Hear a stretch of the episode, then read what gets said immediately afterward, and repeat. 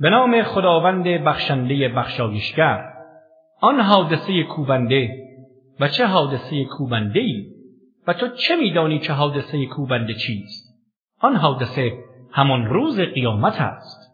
روزی که مردم مانند پروانه های پراکنده خواهند بود.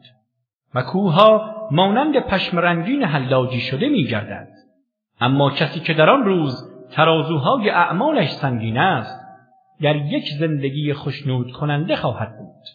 و اما کسی که ترازوهایش سبک است پناهگاهش حاویه دوزخ است. و تو چه میدانی حاویه چیست؟ آتشی است سوزان.